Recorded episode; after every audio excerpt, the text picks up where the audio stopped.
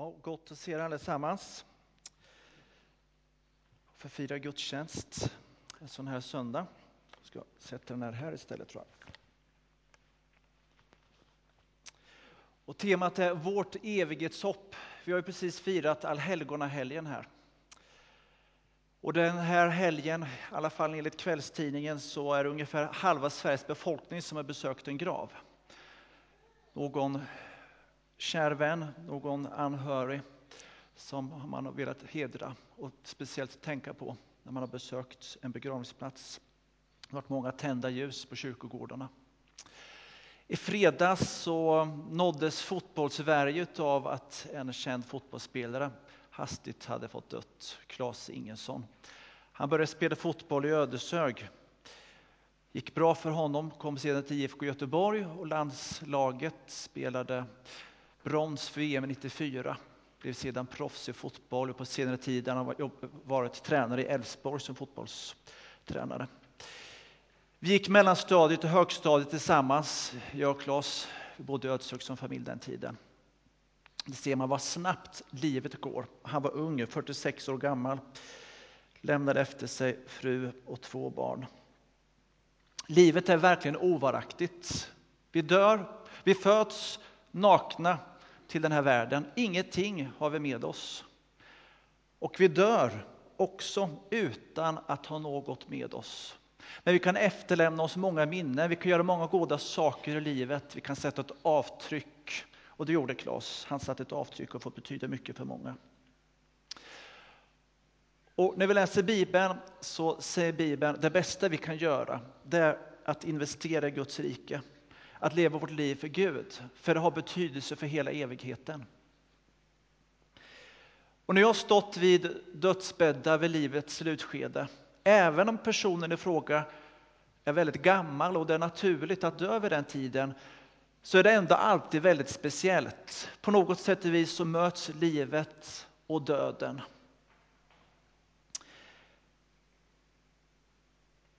Vid livets slutskede så summerar vi, människan, ofta sina tankar. Vad blev det av våra liv? Vad har vi fått uträttat? Och så blir det viktigast att få vara närmast de nära och kära, de man älskar allra mest, att få vara nära dem vid livets slutskede. Och så finns tankarna där, vad händer när jag dör? En del upplever svår ångest och en del upplever förtröstan och vila. Jag har idag tänkt att läsa ganska många bibelord. Och ett sånt här ämne så är det bra tycker jag att belysa med många bibelord.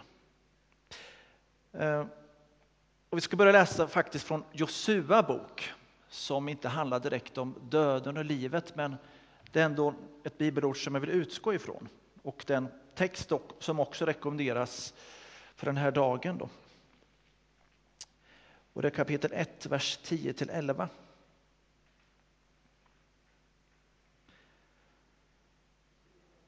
Josua, han var alltså han som kom efter Mose, som ledde folket genom öknen från slaveriet i Egypten. Josua valde då folkets förmän att gå runt i lägret och säga till folket Gör i ordning eh, proviant. Om tre dagar skall ni gå över Jordan och komma till det land som Herren er Gud ger er och ta det i besittning. besittning. Gör er i ordning, var beredd om tre dagar. Så är det dags. De var på kanten av löfteslandet. De hade levt i slaveri i 400 år. Så kom Gud och kallade dem ut från slaveriet. när de gjort många års ökenvandring med många svåra umbäranden, med mycket bekymmer. Men Gud hade varit med dem. Nu var de väldigt nära, nära löfteslandet, precis på gränsen. Gör er beredda, snart är det dags, snart ska vi gå över Jordan. Sedan fick de komma till Jeriko. Jeriko föll och de fick komma in i löfteslandet. Två bibelord som belyser speciellt på det här Eh, att vi ska vara beredda. Det hämtar jag ifrån Psaltarpsalmen. Och det är Psaltaren 39, vers 5-8.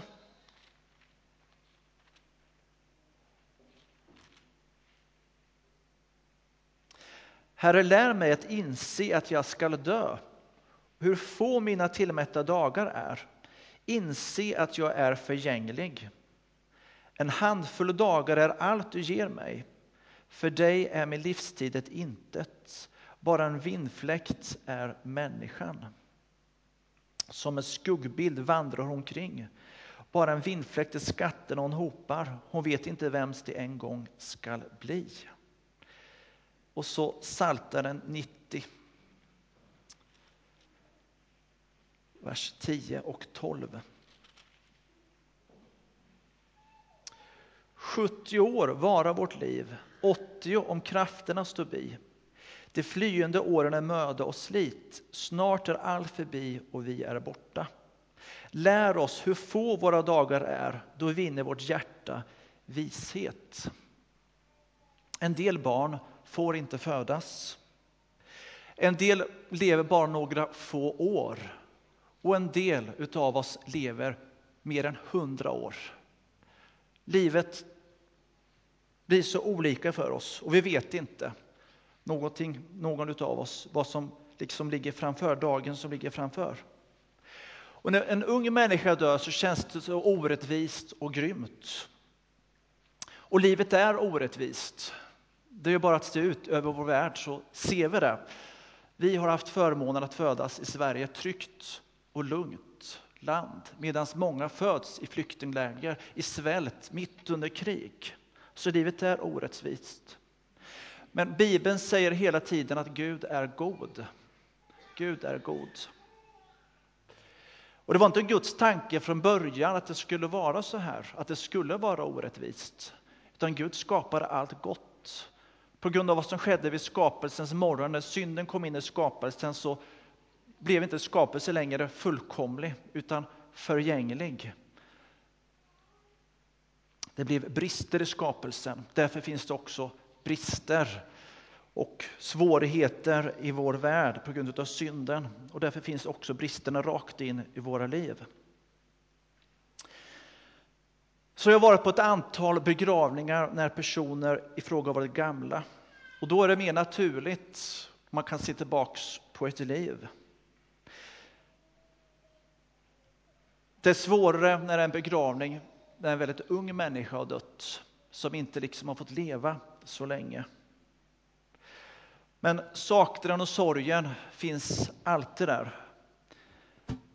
Men det tar sig olika uttryck beroende på vart någonstans det kan ta sig olika uttryck vart någonstans man befinner sig i livet eller har befunnit sig.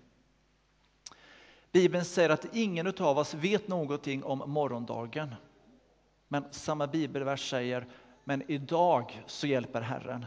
Idag kan vi få sätta vårt lit till honom. Varje dag som vi lever är en gåva ifrån Gud. Och därför så uppmanas vi i Bibeln att leva våra liv med ett evighetsperspektiv. Med insikt om att det snabbt kan ta slut. Därför behöver vi ta vara på varje dag. Bibeln uppmanar oss att leva i nuet. Salt, eh, predikaren kapitel 9, vers 7 och framåt säger så här. Ät ditt bröd med glädje och drick ditt vin med glatt hjärta. Gud har redan sagt ja till vad du gör. Klä dig vitt, låt oljan flöda över ditt huvud. Njut livet med en kvinna du älskar, alla dagar i ditt flyktiga liv, det som Gud har gett dig under solen, ditt flyktiga liv. Det är din lott i livet, din mödosamma liv under solen. Allt vad du gör ska du göra med kraft. Njut livet. Gud har gett oss ett liv att njuta av, att vara tacksam av. Det finns så mycket fantastiskt. Samtidigt så ska vi göra det med ett evighetsperspektiv i ryggen, i vårt medvetande. Aposteln Paulus han skriver i Andra Korintierbrevet kapitel 4, vers 16 och framåt. Därför ger jag inte upp. Även om en yttre människa bryts ner förnyas min inre människa dag för dag. Mina kortvariga lidanden väger ju oändligt lätt mot den överväldigande eviga härlighet de bereder åt mig, som inte riktar blicken mot det synliga utan mot det osynliga. Det synliga är förgängligt, men det osynliga är evigt. Han hade perspektivet mitt i sitt lidande att ja, men det här, det är en tid som kommer ta slut, det är begränsat, det finns något som är mer verkligt och det är det osynliga. Jesus, han är det mest verkliga vi kan tänka oss. Han är verkligheten själv. Vi är gäster och främlingar på jorden. Det är ett viktigt tema i Bibeln. Hebreerbrevets författare skriver så här i kapitel 11.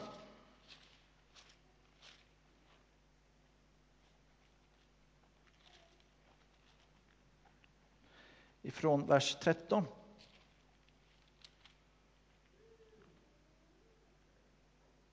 I tro dog alla dessa utan att ha fått vad de hade blivit lovade. De hade bara sett dig fjärran och hälsat det och bekänt sig vara gäster och främlingar på jorden. Det som talar så visar att de söker ett hemland. Och om de hade tänkt på det land som de lämnat kunde de återvänt dit. Men nu längtar de till ett bättre land, ett i himlen. Därför skäms inte Gud för dem, utan de får kalla honom sin Gud. Han har grundat en stad åt dem. Versen innan så talas det om troshjältar, de här troshjältarna som uträttade otroligt mycket för Guds rike. Men de, de hade bekänt sig som gäster och främlingar här på jorden. De visste att det fanns ett bättre land, ett annat land. Paulus tar också upp det här ämnet och det står i Filipperbrevet kapitel 3, vers 20. Skriver Paulus så här. Vårt hemland är himlen och därifrån väntar vi också den som ska rädda oss, Herren Jesus Kristus. Jag tror att det var mer vanligt att man kanske talade om himlen förr än vad man gör idag.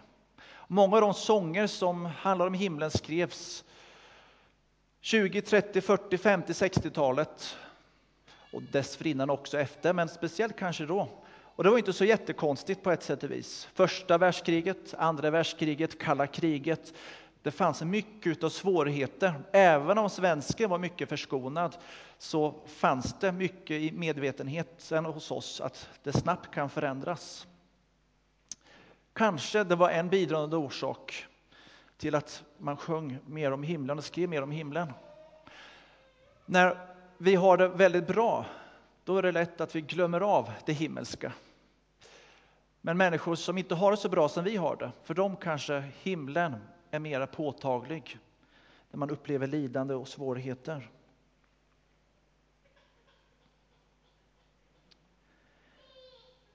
Gud han har gett oss livet och gång på gång så uppmanas vi att leva våra liv i tacksamhet, att ta vara på livet, att njuta av livet, det liv som han har gett oss och samtidigt göra det utifrån ett evighetsperspektiv.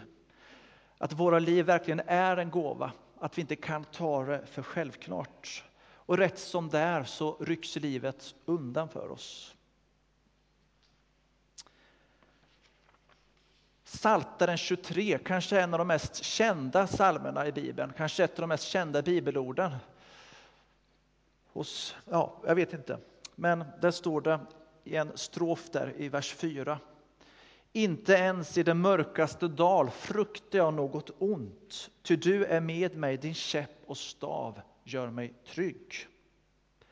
Och I den gamla översättningen står det i dödsskuggans dal, där är jag trygg. Så vi behöver inte vara rädda för döden om vi har Gud med oss, för han har lovat att vara med oss hela tiden, även i dödsskuggans dal. Döden liknas vid sömn. Jesus säger i Johannes evangeliet kapitel 11. Vår vän Lazarus sover, men jag går dit för att väcka honom. Då sa lärjungarna, Herre, sover han så blir han frisk. Alltså Lazarus, det var en person, en lärjunge, en efterföljare till Jesus. Han hade systrar som hette Maria och Marta, var nära vän till Jesus. Han hade dött i sjukdom och han luktade redan död. Men Jesus, hade talat om hans död, men det trodde att han menade vanlig sömn. Då sa Jesus rent ut till dem, Lazarus är död. Men Jesus sa, han sover ju. Vid ett annat tillfälle så var det också en flicka som Jesus väckte upp från de döda. Hon sover. Döden liknas vid sömn. Och sedan kan jag också berätta att Jesus han väckte upp Lazarus från de döda, likaså den här flickan. Profeten Daniel säger i kapitel 12, många av dem som sover i mullen skall vakna. Några till evigt liv, andra till skam och evig fasa. Men döden är inte slutet. Profeten Jesaja säger kapitel 26, dina döda skall få liv igen, deras kroppar skall uppstå. Vakna och jubla, ni som vilar i mullen. Ty din dag är en ljusets dag, låt den falla över skuggornas land.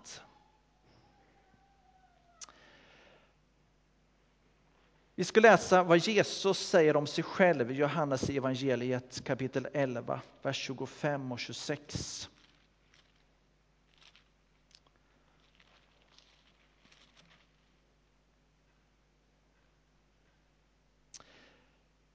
Jag är uppståndelsen och livet. Den som tror på mig ska leva om han än dör. Och den som lever och tror på mig ska aldrig någonsin dö. Jesus är uppståndelsen och livet. Därför så kunde han väcka upp döda till liv igen. Därför blev han själv uppväckt från de döda på tredje dagen. Uppståndelsens kraft kommer alltså från Jesus själv, ifrån Kristus. Första Korinthierbrevet beskriver det så här kapitel 15. Ty eftersom döden kom genom en människa kommer också uppståndelse från de döda genom en människa. Liksom alla dör genom Adam så skall alla få nytt liv genom Jesus Kristus. Amen. Det är löfte från Herren.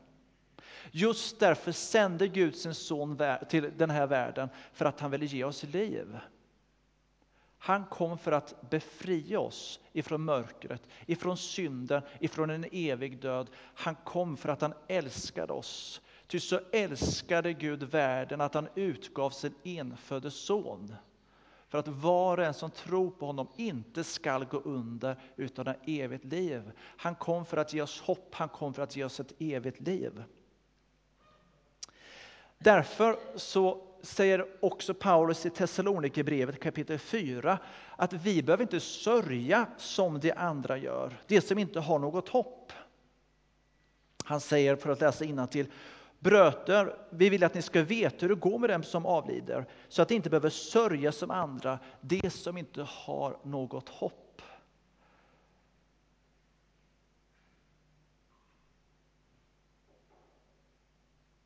Bibeln säger att både onda och goda människor ska uppstå.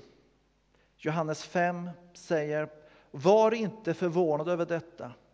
Den stund kommer då alla som ligger i sina gravar ska höra hans röst, gå ut ur dem. De som har gjort det goda ska uppstå till livet och de som har gjort det onda ska uppstå till domen. Den rättfärdige kommer uppstå vid Jesu andra ankomst. Och jag läser igen ett bibelord från Thessalonikerbrevet. Ty när Herren själv stiger ner från himlen och hans befallning ljuder genom ärkeängelns röst och Guds basun, då skall de som är döda i Kristus uppstå först. Och därefter ska vi som är kvar i livet föras bort bland molnen tillsammans med dem för att möta Herren i rymden. Och sedan ska vi alltid vara hos Herren. Amen. Vilka löftesord som du och jag har fått till oss. Alla har fått det som har tagit emot Jesus Kristus. Att det finns en uppståndelse. Lika visst som att inte döden kunde hålla kvar Jesus i sitt grepp, kan inte döden hålla kvar dig och mig i sitt grepp. Utan den dagen när Jesus kommer tillbaks så kommer den som har dött i tro på Jesus Kristus uppstå ur sin grav, förvandlas och bli lika honom. Vi kommer bli fullständigt upprättade. Hur kommer då vi se ut efter uppståndelsen? Filipperbrevet kapitel 3 säger så här. Vårt hemland är himlen och därifrån väntar vi också den som ska rädda oss, Herren Jesus Kristus. Han skall förvandla den kropp vi har, vår ringhet, så att den blir lik den kropp han har i sin härlighet. Till han har kraft att lägga allt under sig. Våra kroppar ska förvandlas. De som är begränsade, de ska bli lika Kristus. Vi ska bli lika Kristus, vi ska få bli förhärligade. Det är ett löfte också att lita på. Paulus jämför människans uppståndelse med ett frö som sås i jorden och den skörd som sker sedan i naturen. Och det är en bibelvers som jag brukar ofta läsa och de som ofta brukar hålla begravningar brukar läsa. När man strör jord över kistan eller lägger en lilja på kistan. Det som blir sått förgängligt uppstår oförgängligt. Det som blir sått föraktat uppstår i härlighet. Det som blir sått svagt uppstår fullt utav kraft. Första Korinthierbrevet kapitel 5. Det är löften att lita på. Om en människa dör ung, det är förtvivlan och det är mörker, så har vi ändå ett hopp om att det som är svagt, det som rycks bort från det livet alldeles för ungt, en dag ska få uppstå fullt utav kraft. Och har du fått kämpa hela ditt liv, kanske med svaghet utav olika sjukdomar och har inte fått se det helande som du önskar, så kan du vila också i detta löfte att en dag så ska din kropp bli förvandlad. Du ska få en fullkomlig kropp, en kropp som är som, som Jesus själv. Vi ska bli lika honom, vi ska förvandlas och bli som han. En kropp som inte har några begränsningar. Men vi ska inte bli några andeväsen, utan vi ska kunna känna igen varandra. Jesus uppstod, han åt fortfarande mat, man kunde röra vid honom. Men han var annorlunda.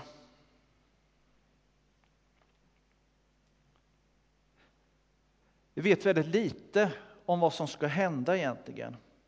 Men det vi vet, det räcker, vi behöver inte veta mer. Att den som lever och tror på Jesus, när han dör så ska han få leva.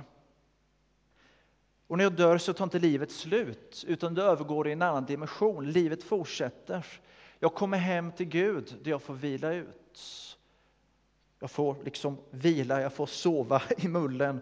Men en dag så kommer Jesus tillbaks och de som har dött i Kristus Jesus ska få möta Jesus, förvandlas och bli lika honom. Jesu uppståndelse är vår uppståndelse.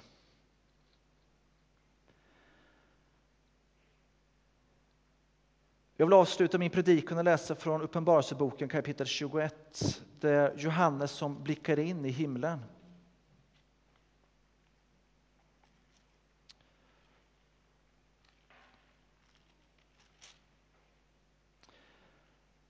Och jag såg en ny himmel och en ny jord. ty den första himlen och den första jorden var borta och havet fanns inte mer. Och jag såg den heliga staden, den nya Jerusalem, komma ner ur himlen från Gud, redo som en brud som är smyckad för sin man.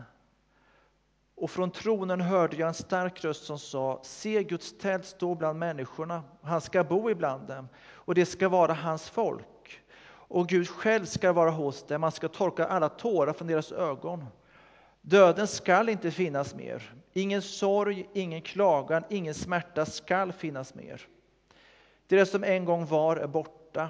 Och han som satt på tronen sa, skriv, till dessa ord är trovärdiga och sanna. Och han sa till mig, det har skett, jag är A och O, början och slutet. Jag ska låta den som törstar dricka fritt ur källan med livets vatten. Den som segrar skall, skall vinna allt detta. Jag ska vara hans Gud och han ska vara min son. Men de fega, otrogna och skändiga, mördare, horkarar, trollkarlar, avgudadyrkare och alla lögnare, deras plats är i sjön som brinner av eld och svavel, och det är den andra döden.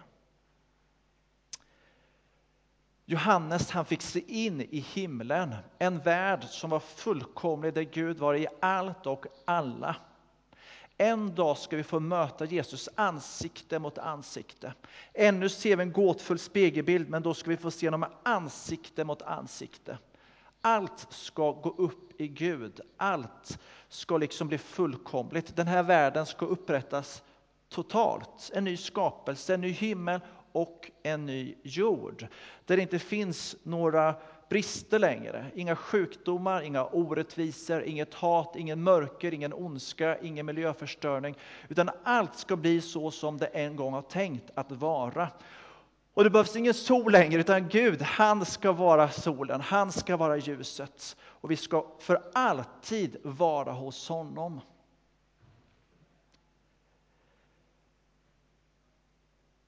Det är ett hopp som du och jag har. Jesus är vårt enda hopp.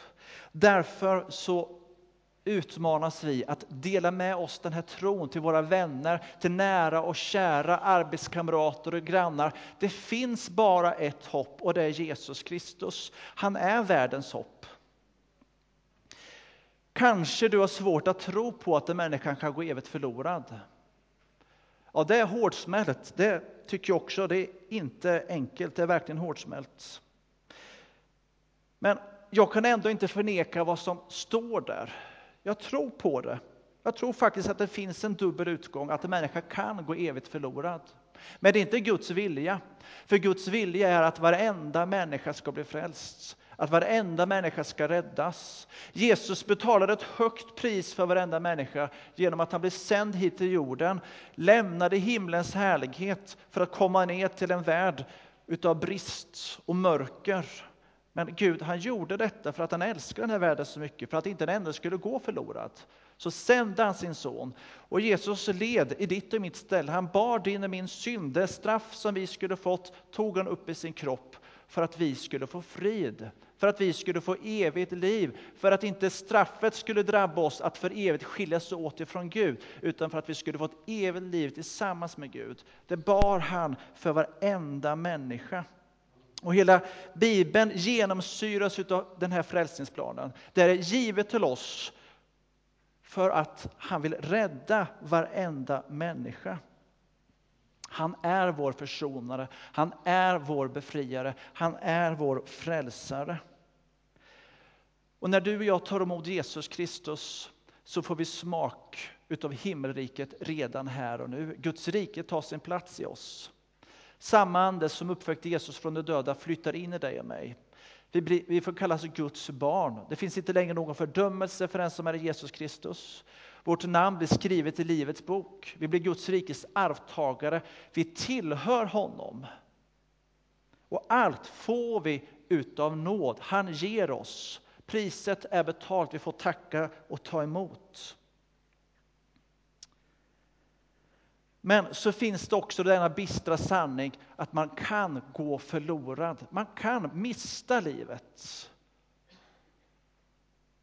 Därför så är det också så stort allvar i de här bibelorden. Vad hjälper en människa om hon vinner hela världen men förlorar sitt liv? Vi har fått ett uppdrag som församling, som troende, att tala om Guds fantastiska frälsningsplan, att han vill rädda varenda människa. Sen har jag också en tro på att vi ska få se och träffa många mer i himlen än vad vi kanske anar och tror. Därför att du och jag är ju inte domare, tack och lov, utan det är Gud. Han är en rättfärdig domare och han ser in i varje människas hjärta. Därför kan vi vara trygga. Jesus har alltså lovat att den som tror på honom ska leva om han än dör. Och ofta håller vi fast krampaktigt vid livet i rädsla för att allting ska ta slut. Men för den som är i Kristus så är inte döden slutet, utan alltings början. Amen. Det är fantastiskt. Det är alltings början. Vi ser så begränsat på den här tillvaron. Ibland så brukar jag tänka för mig själv att titta här var en penna, det var väldigt bra att åskådliggöra med. Låtsas att det här är en linjal. Det här är mitt liv. Och så tänker du hela det här rummet. Och jag ser i perspektivet så här. Det här är mitt liv. Men Gud, han är utanför tid och rum. Vi kan liksom se på det som är här och nu. Men evigheten är så mycket större och det är större än den här lokalen, eller hur? Tänk den här lilla pennan i hela Borlänge, i hela Dalarna, i hela Sverige, i hela världen, i hela universum. Det är bara en så liten del. Det är en så liten del. Men Gud, han ser till varenda människa. Till varenda liten människa ser han. Men vi har så lätt att vi bara ser på det här som är här och nu.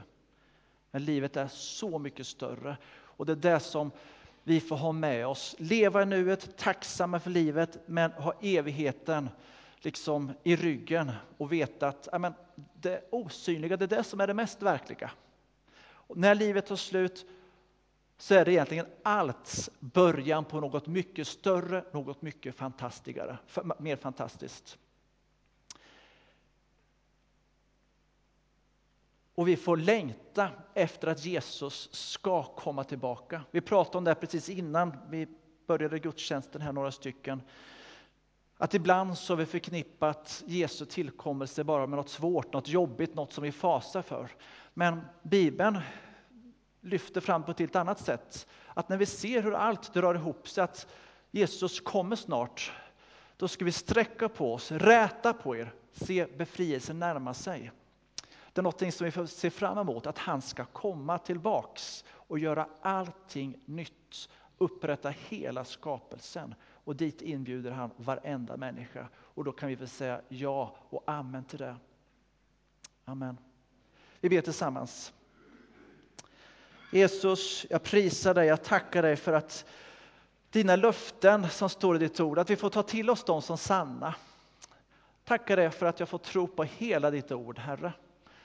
Jesus, vi förstår inte allt. Det är verkligen komplicerat med livet. Men vi kan välja att tro på dig. Vi kan välja att tro på det, att det som står där är sant, här. Och jag, jag vill göra det här. Jag, jag tror på hela ditt ord, Herre. Och jag vet att du är världens enda hopp. Du är mitt enda hopp, Jesus.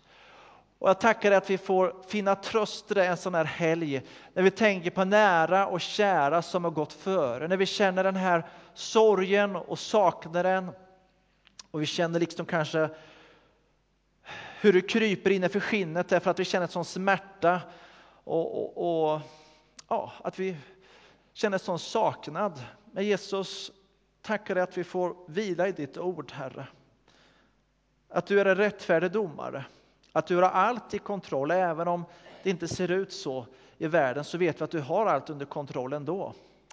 Och att du har bestämt tiden, Herre, hur, hur allt ska gå tillväga och när tiden ska få ett slut, Herre. Och jag tackar dig Jesus att vi kan vila i det löftet, att den som tror på dig och dör också ska leva, Herre, även om han dör. Och jag tackar dig att din uppståndelse är vår uppståndelse, Jesus. Och jag tackar dig för att den dagen då du kommer tillbaks ner hit till den här jorden, så tackar dig för att vi ska få möta dig, Herre. Jag tackar dig för att vi ska få förvandlas, att våra kroppar ska få förvandlas, att vi ska få bli lika dig. Och jag tackar dig för att du har förberett rum åt oss i himlen, en värld som är fullkomlig utan brist. En värld där vi aldrig mer kommer skiljas åt ifrån varandra. En värld där det inte finns några orättvisor, inget lidande, inga bekymmer, ingen sjukdom, ingen fattigdom, inga krig, utan allt är fullkomligt Jesus. Tackar dig för att du vill trösta oss i detta, Herre. Även om vi liksom kan gå igenom svårigheter i livet och vi ser att livet så många gånger är orättvist, så hjälp oss då att fästa blicken på dig och se att du tänker så mycket mer om vad livet är och du tänker så mycket större. Tack Jesus för att vi får sträcka oss efter dig och vila tryggt i dina armar. Så vill jag också be för den som på ett speciellt sätt är ledsen idag och tänker på någon kär som har gått före. Tack att du är där och tröstar. Tack att du är där och hjälper och styrker. Prisa dig Jesus. Amen.